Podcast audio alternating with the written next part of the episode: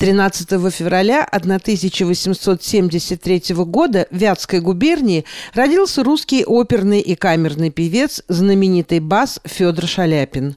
В разное время солист Большого и Мариинского театров, а также театра Метрополитен-опера первый народный артист республики, оказавший большое влияние на мировое оперное искусство. О том, как Федор Иванович стал знаменитым на весь мир, в программе «Неизвестное об известных» рассказывает ведущий Арчи Рогацкий.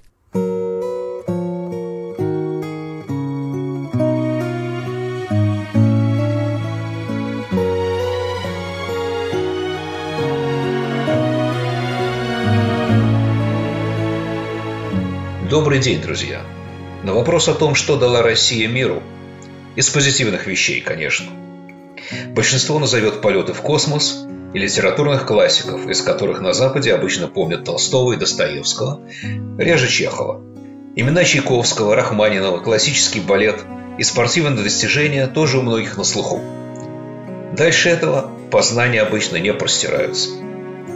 Между тем, уроженец российской глубинки Федор Шаляпин совершил, казалось бы, невозможное. Этот подросток-недоучка не просто покорил своим голосом и актерской игрой мир оперы, но даже установил каноны, которые после него никто не решается не спровергать. Кем же он был? Федор Иванович Шаляпин не был, как часто пишут о нем, крестьянским сыном.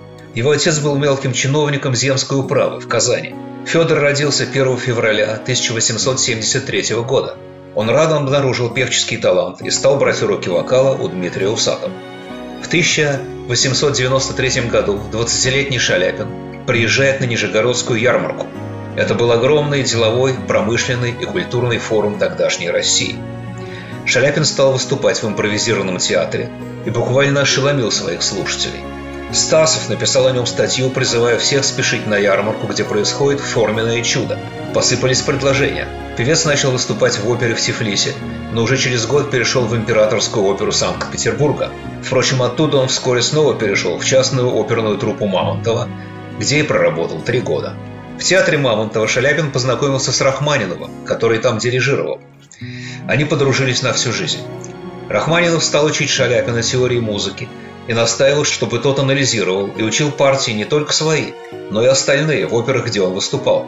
В свою очередь, певец познакомил Рахманинова со своим методом кульминационной точки. В каждой партии, говорил он, такая точка должна быть, выбрана сюжетная и музыкальная, вокруг нее строится все действие. Рахманинов впоследствии, перейдя к исполнительской работе как пианист, действительно пользовался этим методом. В 1899 году Шаляпин был приглашен в Большой театр в Москве. Он оставался в труппе до начала мировой войны. Вскоре он также начинает гастрольную деятельность певец сделал ошеломляющий дебют в «Ласкало» в роли Мефистофеля под руководством легендарного Тосканини.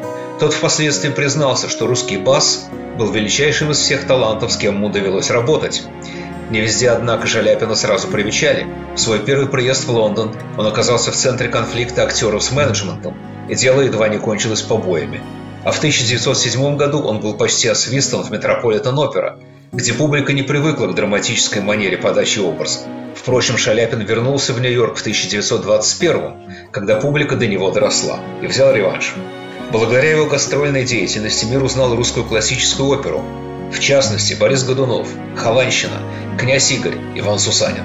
Большевистская власть поначалу неплохо относилась к Шаляпину. Он был первым, кто удостоился звания народного артиста. Но власть это не могла изменить своей сущности. «Алексей», – писал он Горькому на Капри, – «тут творится полная ерунда. Пришли ко мне какие-то вооруженные люди, забрали все мое вино, у певца была коллекция, и свезли в ресторан «Арбат». «Вот что, Федор», – отвечал пролетарский писатель, – «беги-ка ты оттуда». Шаляпин действительно не вернулся в 21 году из поездки в Финляндию, откуда он переместился в Париж, который стал его домом. На словах он всегда подчеркивал, что у него нет противоречий с советской властью.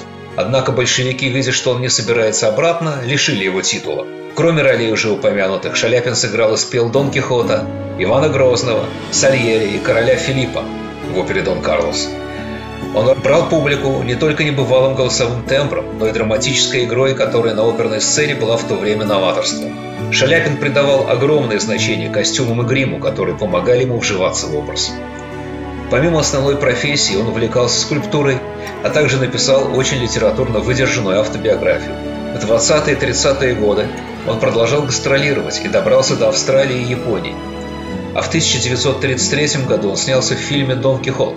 Это не экранная версия оперы «Дон Кихот», а независимая кинокартина, к которой была написана своя отдельная музыка. Работа Шаляпина здесь была уже чисто актерская. Первой женой Шаляпина была итальянская балерина Лола Тарнаги. У них родилось шестеро детей, из которых только один, Игорь, умер во младенчестве. Дети Шаляпиных унаследовали кое-какие таланты родителей, и в частности Федор Шаляпин-младший стал киноактером и снялся в частности в памятной многим ленте «Мунстрак». Находясь в формальном браке с Лолой, Шаляпин сошелся с Мариной Пицольд и начал жить на две семьи. У Марины было двое детей от первого брака, а с Шаляпиным у них родилось три дочери.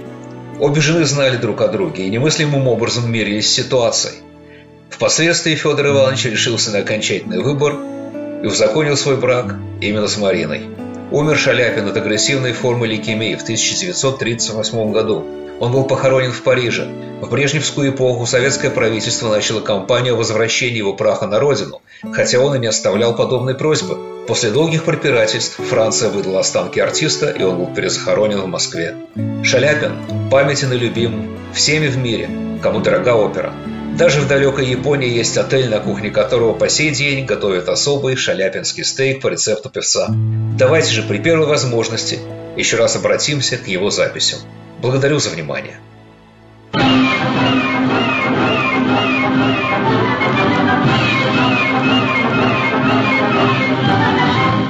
На земле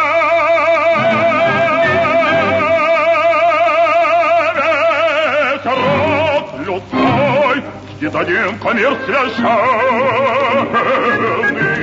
Уцелит на цель вселенной Тот кумир вселенной в умилении сердец прославляя истукан, Люди разных каст и стран пляшут в круге бесконечном, Окружая пьедестал, окружая пьедестал.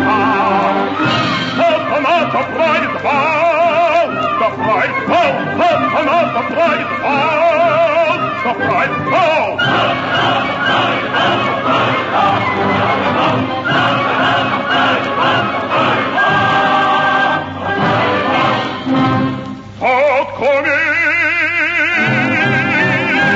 всех сильней богов, он природу отрицает, он небо презирает, и отмять весь мир готов. В угождении волк злата край на край встает войной, И людская кровь рекой по клинку течет блад. Люди гибнут за металл, люди гибнут за металл. Сатана заправит бал, заправит бал, сатана заправит бал,